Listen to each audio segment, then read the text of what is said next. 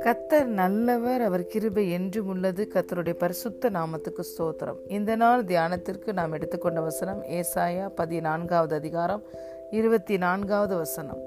நான் நினைத்திருக்கிறபடியே நடக்கும். நான் நிர்ணயித்தபடியே நிலை நிற்கும் என்று சேனைகளின் கத்தர் ஆணையிட்டு சொன்னார். ஆமேன். Adonai almighty has sworn surely as I have planned so it will be and as I have purposed so it will be happen hallelujah பிரியமான தேவனுடைய பிள்ளைகளே நம்முடைய தேவன் இந்த முழு உலகத்தையுமே சிருஷ்டித்தவர். அவர் சர்வ வல்லமை உடையவர்.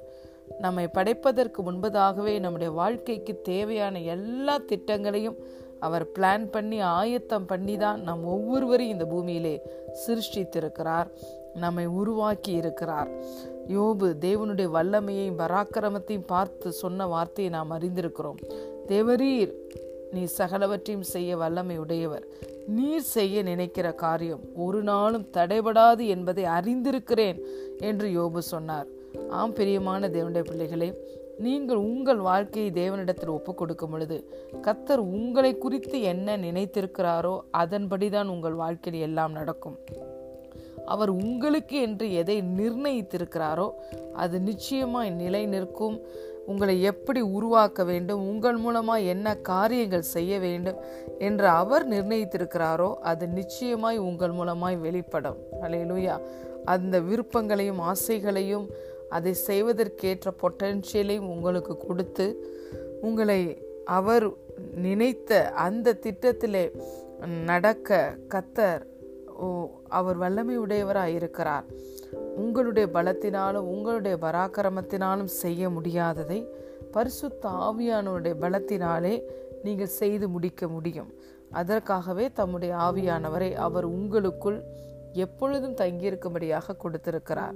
ஆகவே கத்தருடைய ஆவியானவர் நமக்குள்ளே இருக்கிறபடியினால் அந்த ஆவியானவரோடு நாம் இணையும் பொழுது தேவன் நம்மை குறித்து வைத்திருக்கிற நினைவுகளையும் காரியங்களையும் நாம் அறிந்து கொள்ள முடியும்.